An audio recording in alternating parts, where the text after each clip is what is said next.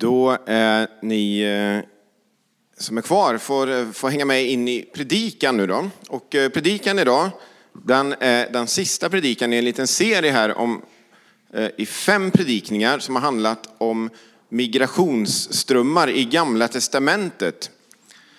Eh, att leva i tider av förändring har temat varit. Och vi har följt Abraham först och hans släkt på vägen ut från Ur i Kaldén till det utlovade landet Israel. Sen har vi följt Mosor, judiska folket, i Johan Wernviks predikan eh, på vägen ut från eh, Egypten där folket hade förslavats eh, och in i, så småningom in i Israel igen och Josuas liv som Mattias Engström hade med i sin predikan.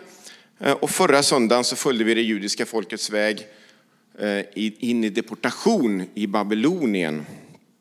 Eh, från hemlandet dit. Och idag så är det dags då att följa dem tillbaka igen. Ännu en ström av människor. Eh, och det är stora tidsspann. Eh, men något som har varit lite som en röd tråd genom alla de här predikningarna, det har varit tillbedjan. Det var inget som jag tänkte på innan, men när jag har reflekterat på det i efterhand sen, så har det varit så att tillbedjan har liksom funnits med som en röd tråd genom alla de här predikningarna. De enda byggnaderna som Abraham byggde, sa jag för några veckor sedan, eh, längs vägen, det var altaren till Gud. Det enda arkitektoniska uttrycket liksom, eh, på Abrahams resa var altaren till Gud. Alltså platser där man tillbad Gud. Eh, och i väntan i öknen så är, eh, utifrån Mose liv då, så är tillbedjan eh, en del av livet. Johan sa ungefär, nu får Johan rätta mig sen, men han sa ungefär att väntan och tillbedjan det hör ihop. Och, när vi, och tillbedjan hjälper oss också att kunna liksom se när är Guds nu? När är det dags? När ska vi liksom gå? Och i väntan så är tillbedjan också en viktig del, för det är ju perspektiv. Det hjälper oss att se liksom på ett annat sätt. Och i ovissheten om framtiden i predikan om Josua eh, så uppmanar liksom Gud oss också att tacka och hålla fast och hålla fast vid tillbedjan till Gud när, när, när vi kan tycka att vi tappar kontroll över livet eh, så får vi liksom hålla fast och lita på en Gud som står fast, en Gud som har kontroll. Och förra veckan då, i det nya landet eh, så var tillbedjan det som de judiska deporterade inte kompromissade med. Sadrak, Mesak och Abednego och Daniel på olika sätt. Men, men de liksom blev en del av den kulturen de levde i. Men de kompromissade aldrig med att de tillbad sin Gud. De tillbad inte Nebukadnessar. Och trots att vi läste att det kändes som de ville hänga upp sina lyror i pilträden som det står i Saltaren. De ville ge upp, så gav de ändå inte upp. Tillbedjan liksom hängde kvar, den fanns kvar. Och idag då ska vi landa in i Esra bok. Och Esra, det kanske inte, i alla fall är det så för mig, att det inte är en bok som man eh, läser så ofta. Och faktiskt inte en bok som jag har predikat utifrån, kanske aldrig, jag vet inte. I alla fall inte ofta. Eh, det finns två böcker i Gamla Testamentet som beskriver, här kan ni se Israel och Judas, hur de fördes bort. Då. Först Israel, Nordriket, på 700-talet före Kristus, som deporterades av Assyrien, när de röda pilarna. De liksom, det försvann sen. Liksom. De här tio stammarna som Nordriket bestod av, de liksom dog ut. Eh, de blåa pilarna sen då, det är eh, Sydriket på, på eh, ja, 586 var sista deportationen. Och där de fördes bort till det babyloniska riket istället. Då. Och eh, de två stammarna, Juda och Benjamins stam, De fanns där och Jeremia profeterade att ni kommer få vara där i 70 år. Ni kommer till och med få barnbarn under tiden. Eh, men sen då, efter 70 år, så börjar de första att få åka tillbaka igen. Eller inte åka, de fick ju knalla såklart. Det fanns inga flyg eller bussar eller något. Och idag då så ska vi börja med att läsa från Esra kapitel 1 och vers 1. Eh, allra första i Esra bok ska vi läsa sju versar. Och det babyloniska riket har ersatts av det persiska riket. Det har liksom varit ett byte av stormakt under tiden. Så de som förde bort på 586, det var ju det babyloniska riket, dåtidens mega, megamakt. Liksom. Men den fejdade ut och istället så tog persiska riket över och blev stormakten. Och eh, där är då en kung, regent som heter Kyros, som precis har kommit till makten. Och då läser vi från Esra 1. Under den persiske kungen Kyros första regeringsår ingav Herren, för att Herrens ord genom Jeremia skulle uppfyllas, Kyros tanken att sända ut en förordning. Och han tillkännagav i hela sitt rike, både muntligt och skriftligt. Så säger Kyros, konung av Persien. Alla jordens riken har Herren, himmelens Gud, givit mig. Och han har ålagt mig att bygga ett hus åt honom i Jerusalem i Juda. Det av er som tillhör hans folk, må er Gud vara med er, ska bege sig till Jerusalem i Juda och bygga ett hus åt Herren, Israels Gud. Han är den Gud som bor i Jerusalem. Alla som finns kvar av hans folk ska få hjälp av invånarna på de platser där de bor. De ska få silver och guld och gods och boskap och därtill frivilliga gåvor till Guds hus i Jerusalem. Ja, det var liksom brevet som han skickade ut till hela stormaktsriket. Sen fortsätter det då. Överhuvudena för Judas och eh, Benjamins familjer, liksom prästerna och leviterna, alla som hade fått Guds invigelse, gjorde sig nu redo att ge sig iväg för att bygga Herrens hus i Jerusalem. Och alla deras grannar bistod dem med föremål av silver och guld, med gods och boskap och dyrbarheter, förutom de frivilliga gåvorna. Kung Kyros lät också hämta de kärl från Herrens hus som Nebukadnessar hade fört bort från Jerusalem och ställt i sin Guds hus. I den första delen av deportationen Eh, på 600-talet, precis första delen, så berättas det att Nebukadnessar han kom in i Jerusalem och han tog massa kärl. Jag vet inte, det låter som han liksom länsade grytförrådet typ, men det var antagligen betydligt större kärl och de var antagligen gjorda av guld. Eh, de plockade han med sig, liksom han rensade templet.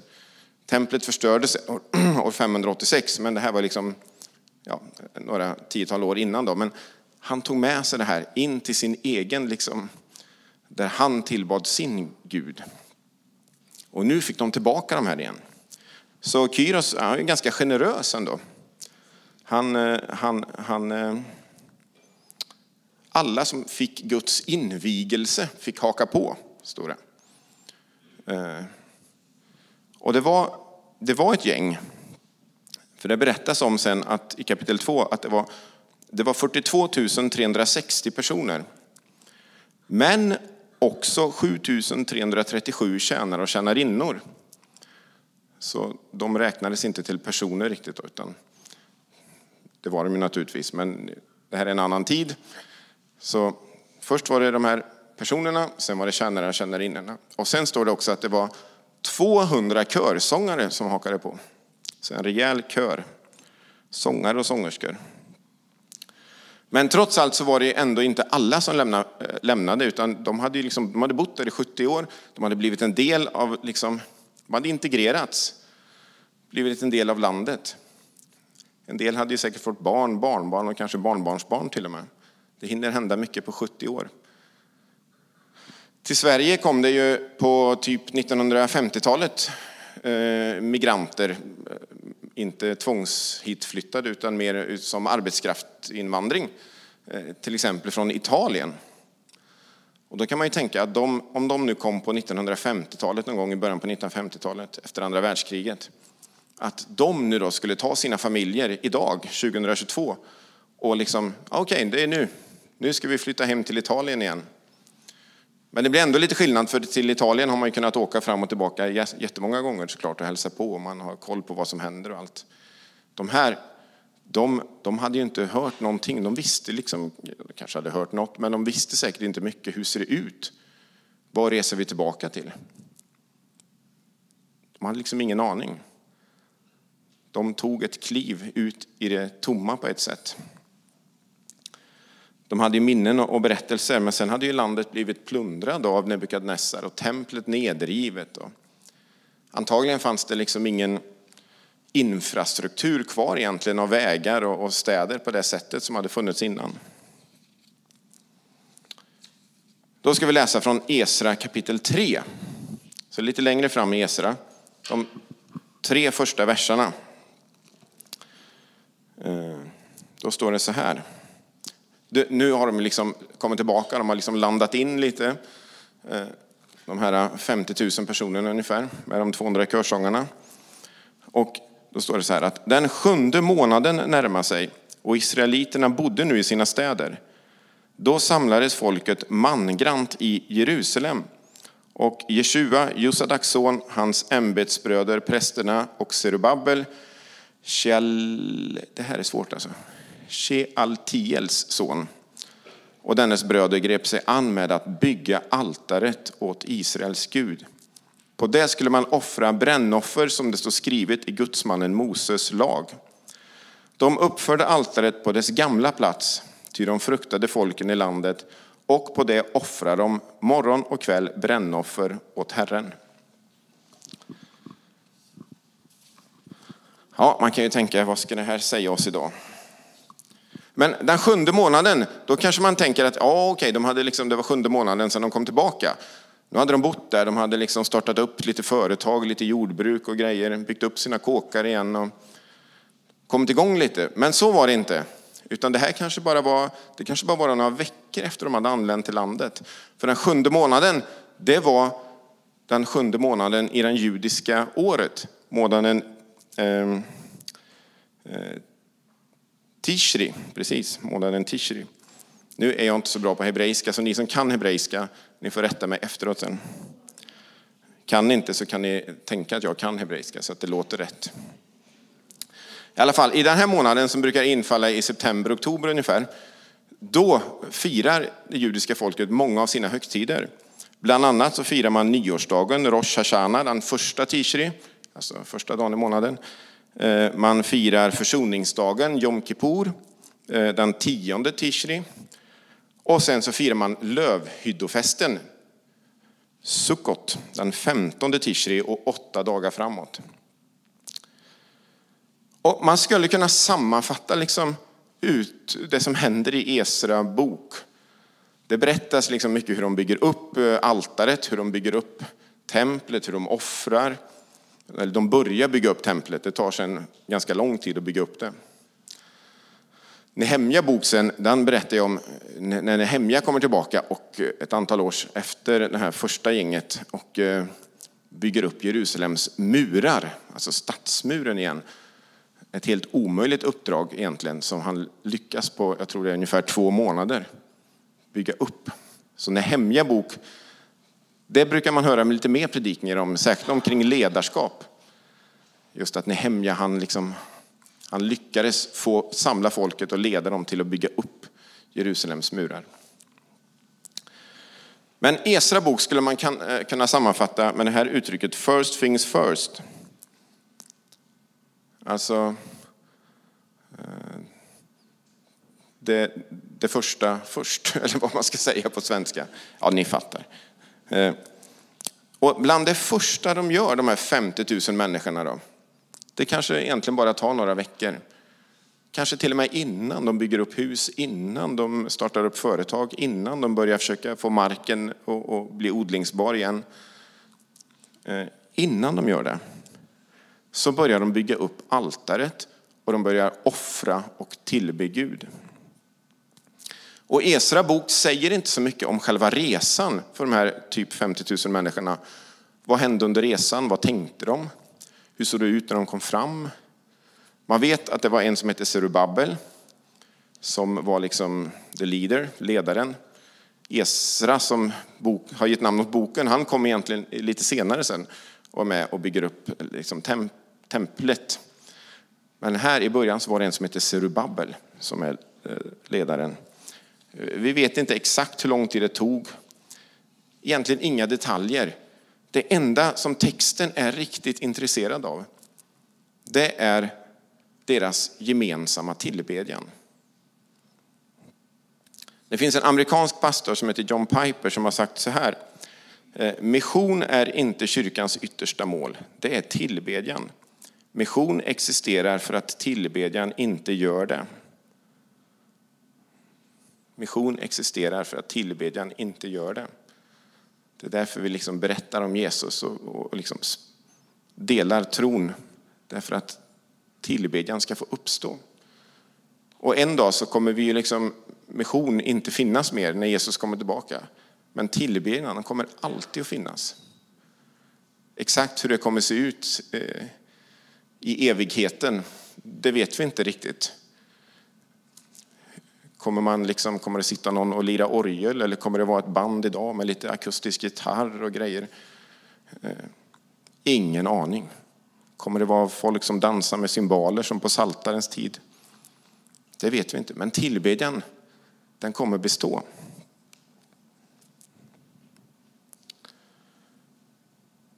Och tillbedjan det är något centralt hos varje människa att tillbe Gud. Och också i, i, när man gör det tillsammans, gemensamt, som i en lokal församling som oss, så är tillbedjan centralt. Så det är det återvändande folkets. Folket som börjar om på nytt. Folket liksom som kommer ur den här deportationen. Från en stor förändring 70 år innan in i en helt ny period av jättestora förändringar. Det allra viktigaste och det allra första de gör det är att bygga det här altaret.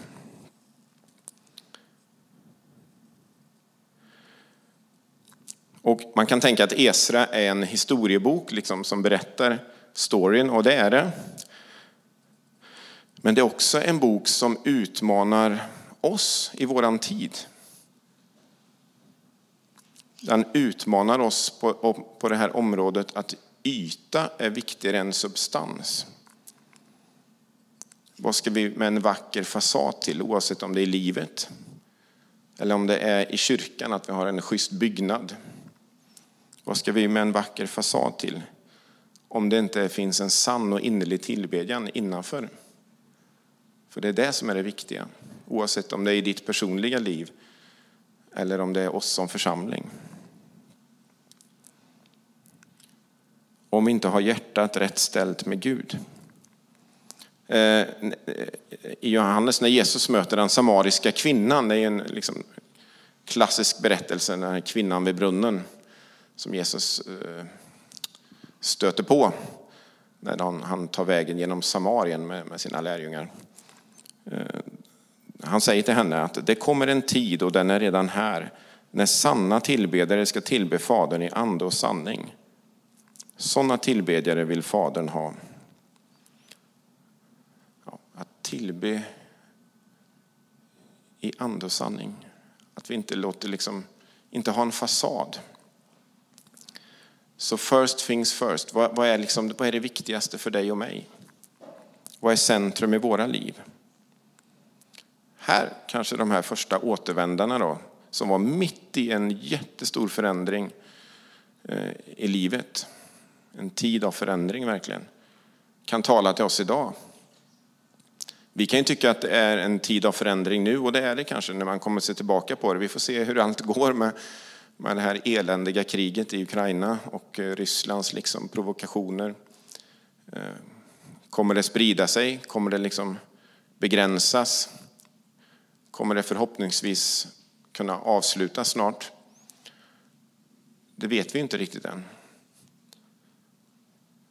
Men även för oss då, som lever i våran tid just nu så kanske Esra bok kan vara något som verkligen utmanar oss. Vad, vad är det viktigaste? Vad är det viktigaste just nu?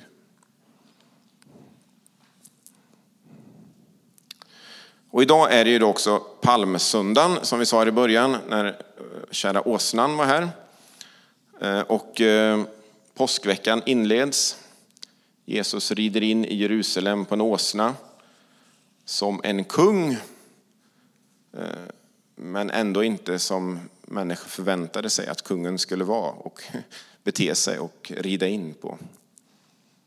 Man viftade med palmbladen, man la kläderna framför Jesus på vägen in. Man hade en stor förväntan. Men man ropade också det här ordet Hosianna. Hosianna, Davids son.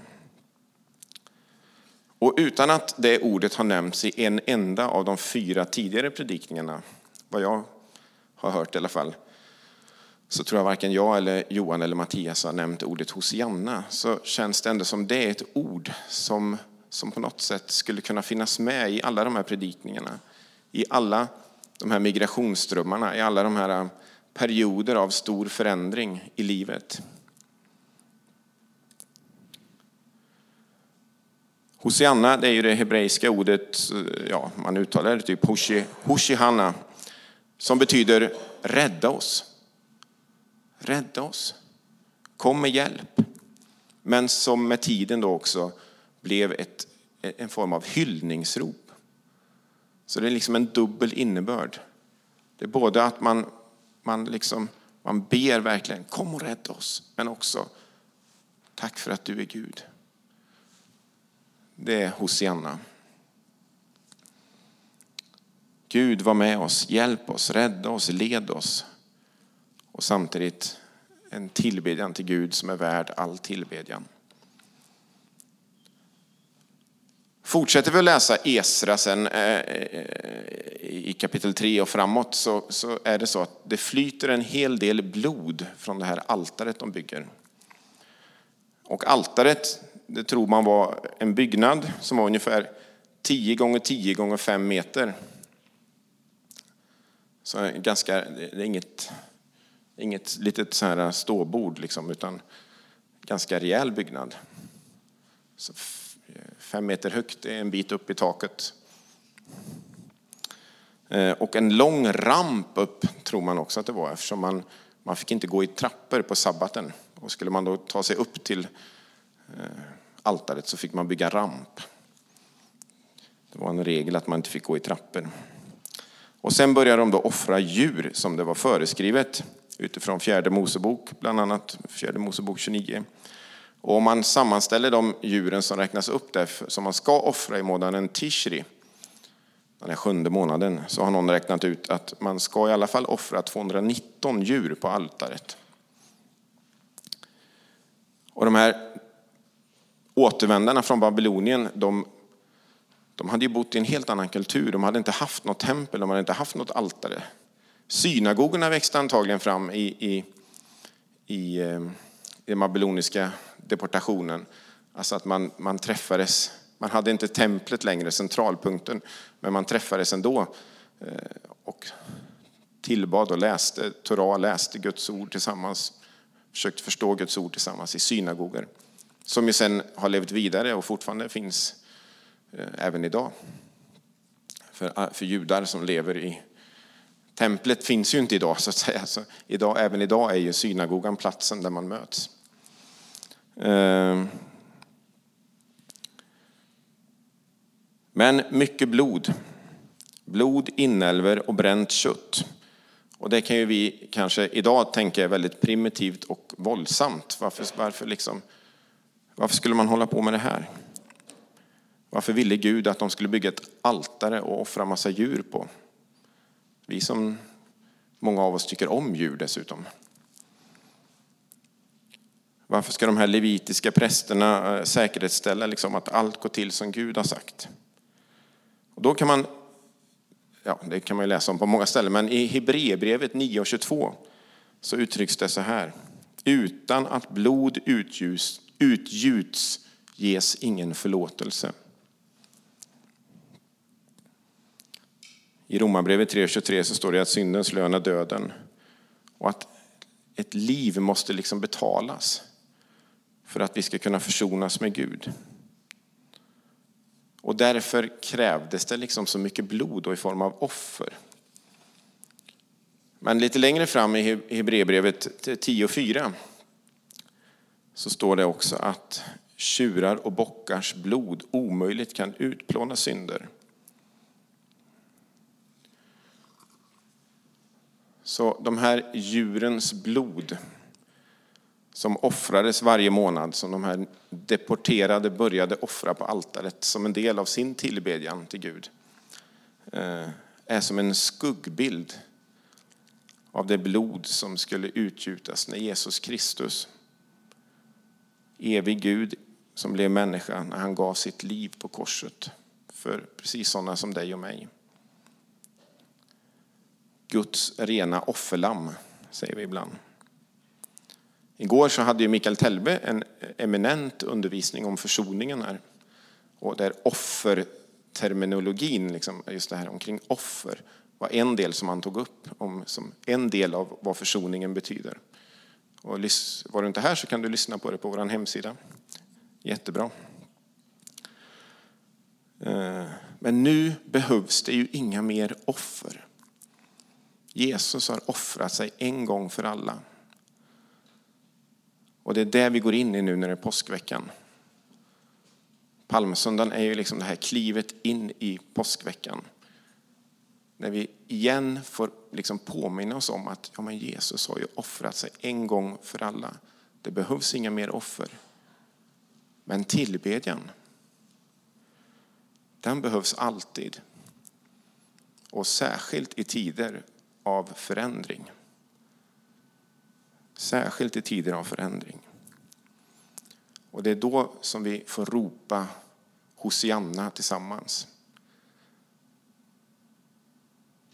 Och nu lever vi i, till viss del i tider av förändring. Vi får se vad historien kommer säga oss om vi liksom, när vi ser tillbaka om 30-40 år kanske. Var, det en, var 2022 och framåt, var det en tid av stor förändring? Eller är det ingenting som vi kommer komma ihåg om 30-40 år? Det vet vi inte. Men just nu tror jag många av oss känner i alla fall att vi lever i en tid av förändring. Och då, då är hos, Hosianna en perfekt bön. En perfekt bön av både Gud, var med oss, var med oss i våran tid. Och samtidigt, vi tillber dig. Vi kompromissar inte, vi ger inte upp, vi hänger inte lyrorna i träden. Även om vi får vänta ibland, även om det är ovisst ibland, när vi går med Gud, så ger vi inte upp.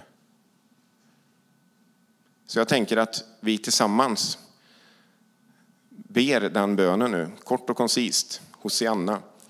Ni får hojta tyst eller hoj, trycka till om ni vill, men, men som en bön tillsammans. Är ni med på det? Hosianna.